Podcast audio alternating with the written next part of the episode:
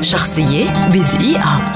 اسمه الحقيقي محمد نصرة نيسين من مواليد تركيا عام 1915 وعرف باسم عزيز نيسين فيما بعد كاسم مستعار.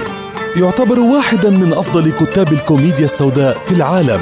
كتب في العديد من الصحف التركية كما عمد إلى إصدار مجلة أسبوعية خاصة به باسم السبت.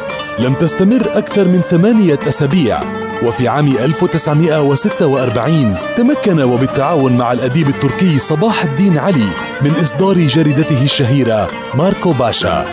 من أهم أعماله لا تنسى تكة السروال الطريق الطويل وصراع العميان. ومن أهم مسرحياته ثلاث مسرحيات أراغوزية التي نال عنها الجائزة الأولى في مسابقة أدبية في تركيا ومسرحية جيجو التي نال عنها جائزة المجمع اللغوي التركي. كما حاز جائزة السعفة الذهبية من إيطاليا مرتين على التوالي بالإضافة إلى عدة جوائز عالمية أخرى. توفي عزيز نسين عام 1995 إثر إصابته بالسكتة القلبية بعد أن أنشأ وقفا نذر له ريع كل أعماله الأدبية.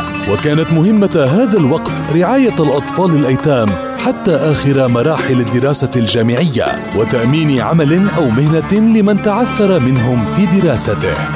شخصية بدقيقة.